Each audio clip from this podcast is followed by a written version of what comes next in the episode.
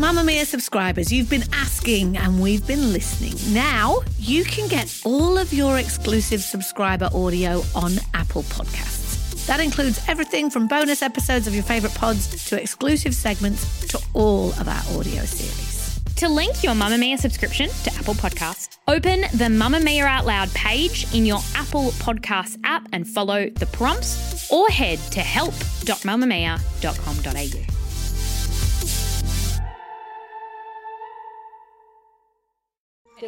You're listening to a Mamamia podcast. Mamamia acknowledges the traditional owners of the land we have recorded this podcast on, the Gadigal people of the Eora Nation.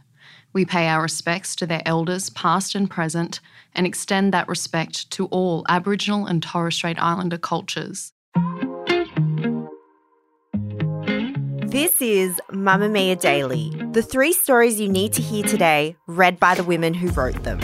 I'm editor of mamamia.com.au, Melody Teh, and on today's show, trash bags, Kanye, and high fashion, and the psychology behind dating the bad guy. But first, what happens when you climb the career ladder but don't quite like the destination? I climbed the career ladder to land my dream job, then I stepped away. By me, Clare Stephens. When you're growing up, no one tells you that achievement will rarely, if ever, feel how you expect it to. That you might work for a year to save up for an overseas holiday and be in a bad mood the day you land that you might win an award that suddenly feels like it has absolutely nothing to do with you. That you might climb the career ladder to get your dream job, only to realise it's no longer what you want. That's what happened to me. It's 2015 when I first walk into the Mamamia office. I have an honours degree in psychology and I'm currently doing a Masters of Research about the relationship between obesity and eating disorders.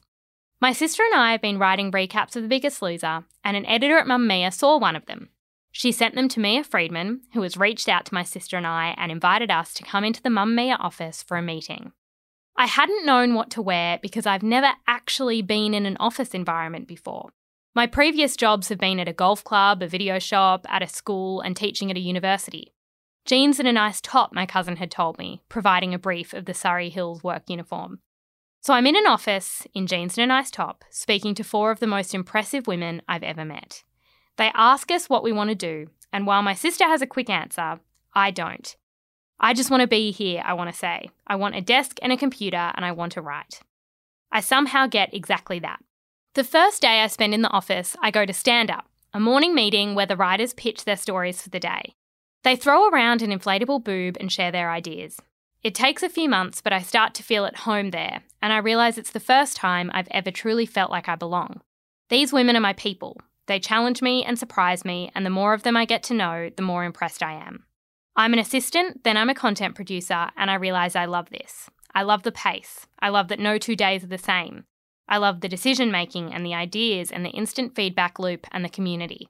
That's when I realise I want to climb the ladder. I want to be the editor. I don't know how long it will take, maybe years and years and years, but I care. I care enough to focus and work hard and learn and fail privately and fail publicly and fail again, and I keep going. I become weekend editor and I make so many mistakes, embarrassing ones. But I'm competitive and results driven and I keep trying. For two and a half years, I'm in that role, and then I get promoted to morning editor. My shift starts at 6am and it's always a shock. I'm now formally managing members of the team and taking on more senior responsibilities. I get a better understanding of how everything works the team, the decisions, the strategy, and six months later, the editor position opens up. I want it more than I can remember wanting anything. Part of the application process involves presenting my ideas for how we can change and grow, and my presentation is 35 slides long. It takes me a week, but it's really taken me four years. It's been built in all the mistakes I've made and all the ideas I've listened to. It's been built in stand up meetings and after work drinks and early mornings and lunchtime conversations and reading and listening and absorbing. I get the job and I cry. It's challenging and I feel like I'm always pretending just a little bit to be confident in my decisions. But I thrive under pressure, I want to learn, and I'm in awe of the people I work with. I love this. And then I don't. I don't know when it happened and I don't have one reason why. I think it came in tiny realizations over months and months. I realise there are creative things I want to do that I simply don't have time for. I'm constantly beating myself up for not writing more, not creating more, but there isn't any time. There is always more I can give my job, and I always want to give it. I start to notice what I don't enjoy. I don't like meetings. I find them stressful and know I would rather just be doing the things rather than talking about them. I don't feel like I'm good at managing people. I'm not direct enough, and I have a desperate need for people to like me. That's not good for a manager or for the person reporting to them. I like to work on things alone. I like to own a project and see it come to life. But you can't do that when you're leading a creative team. You need to give people buy in, and that's what ultimately makes the final product better. I'm not a consistent, organised, transparent worker. I like to binge work. That's not fun for anyone. I also start to notice what I was jealous of. I'm not typically a jealous person, but when I watch some of the people around me, I feel a pang.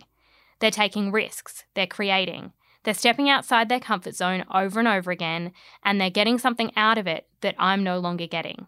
I want that, and I no longer love what I have. So I step back. It's been almost one year since I made that decision. I'm now an executive editor at Mamamia, part time, where I'm able to work for the company I love and believe in while also pursuing my own creative projects. It's really, really hard.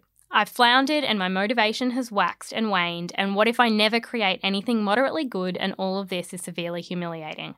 But having the freedom to make this decision has taught me that external achievement, like getting the job you desperately wanted, is no guarantee for happiness or satisfaction. I think we're meant to become attached to the process of what we do rather than the outcome, whether that's in the sport we play, or the music we create, or the books we write, or the children we raise. That's probably where happiness comes from. I'm not sure yet, but I'll let you know when I find out. I'm Erin Docherty, the senior health and beauty writer at Mamamia. And here's why you always find yourself dating the bad guy, according to a psychologist. Every girl has that friend. You know the one. She's forever stuck in a spinning wheel of dating the bad guy. The kind of person who seems to be covered in red flags, they're emotionally unavailable, impulsive, borderline narcissistic, always guarantee heartbreak. Yet, for some strange reason, it seems like it's just her type, right? As it turns out, the allure of always going for the bad guy might not be as clear cut as you might think. We reached out to psychologist Nancy Sicano from Listen to find out more. For the purposes of this article, we're using the term bad guy for all genders and gender expressions, because yes, a bad guy can be anyone. So, are bad guys just bad people? When it comes to what makes people jerks, Nancy said bad guys are not actually always terrible people. In fact, we often have a misconception that someone has to be one or the other, which isn't necessarily the case. While there are definitely bad people out there, she says the way someone behaves can be due to their personality, but most of the time, it really comes down to how they respond to a specific situation given their circumstances at the time. She says, What is currently happening in your life will sometimes affect how you treat someone, and while that isn't any excuse, it can certainly make you appear like the bad guy from time to time. So, what does it mean if you always go for the bad guy? According to Nancy, our attraction to the bad guy can sometimes be a reflection of our own personal narratives. She says, we don't want to get into the habit of victim blaming or blaming ourselves for someone else's behaviour, but we can sometimes play a role in it. This could be because we're attracted to their confidence or adventurous spirit or the attractiveness rather than the personality.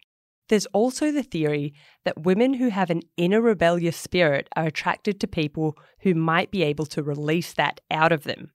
Often, these kind of rebellious qualities are repressed during childhood, particularly in women, meaning you may be drawn to a bad guy as a way of vicariously acting on these traits. Interesting. Despite the fact that you know that these kind of qualities will make them an unsuitable partner in the long term, a lot of women will feel that the potential pain is worth it. Empathy can sometimes play a role in this too. Thanks to pop culture, almost every bad guy has some sort of traumatic backstory and could even be considered the victim. She says some women have a need to nurture, protect, fix, or save a bad guy. and therefore they tend to be more attracted to and often excuse their bad guy behavior. So, there you have it. All the evidence that dating a bad guy is way more complex than we all thought.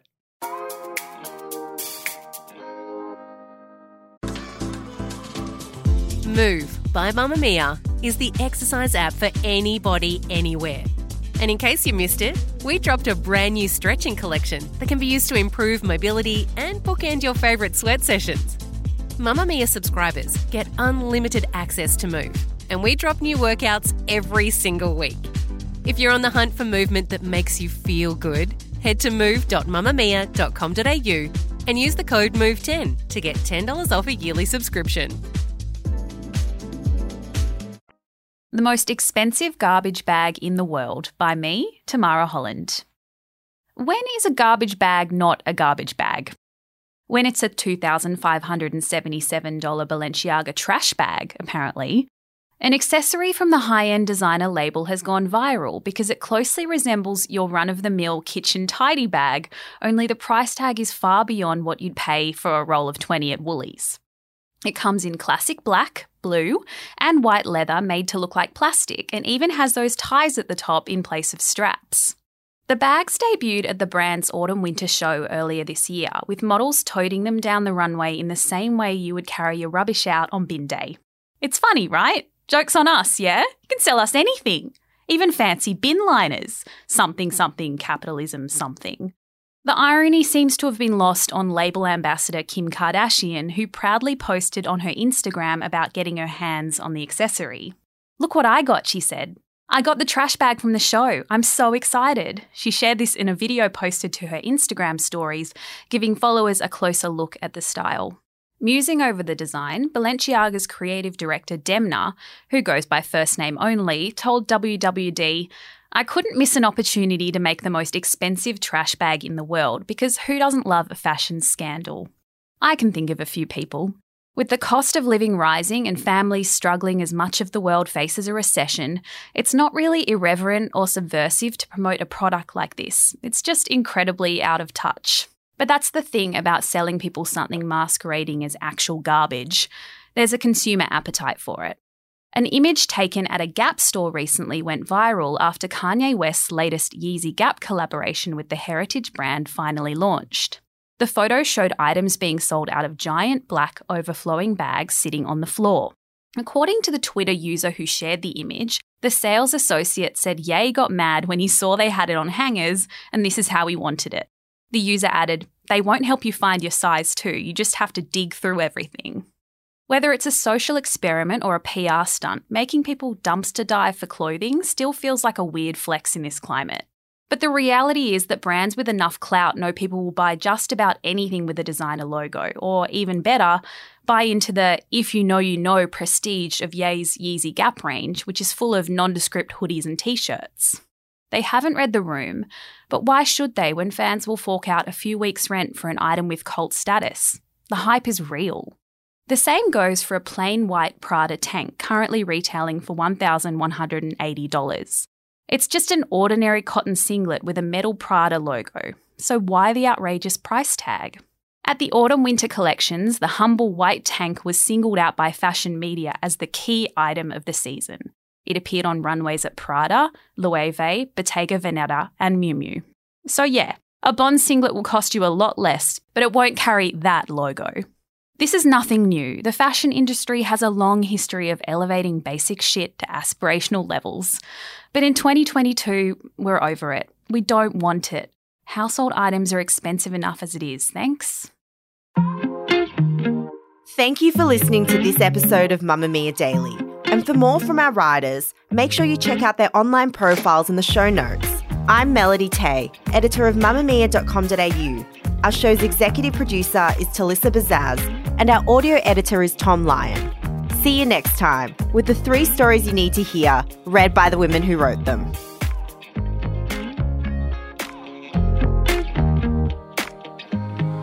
This podcast was made by Mamamia. If you want to support women's media, we'd love it if you became a Mamamia subscriber. It costs as little as $5.75 a month. For more information, see the link in our show notes.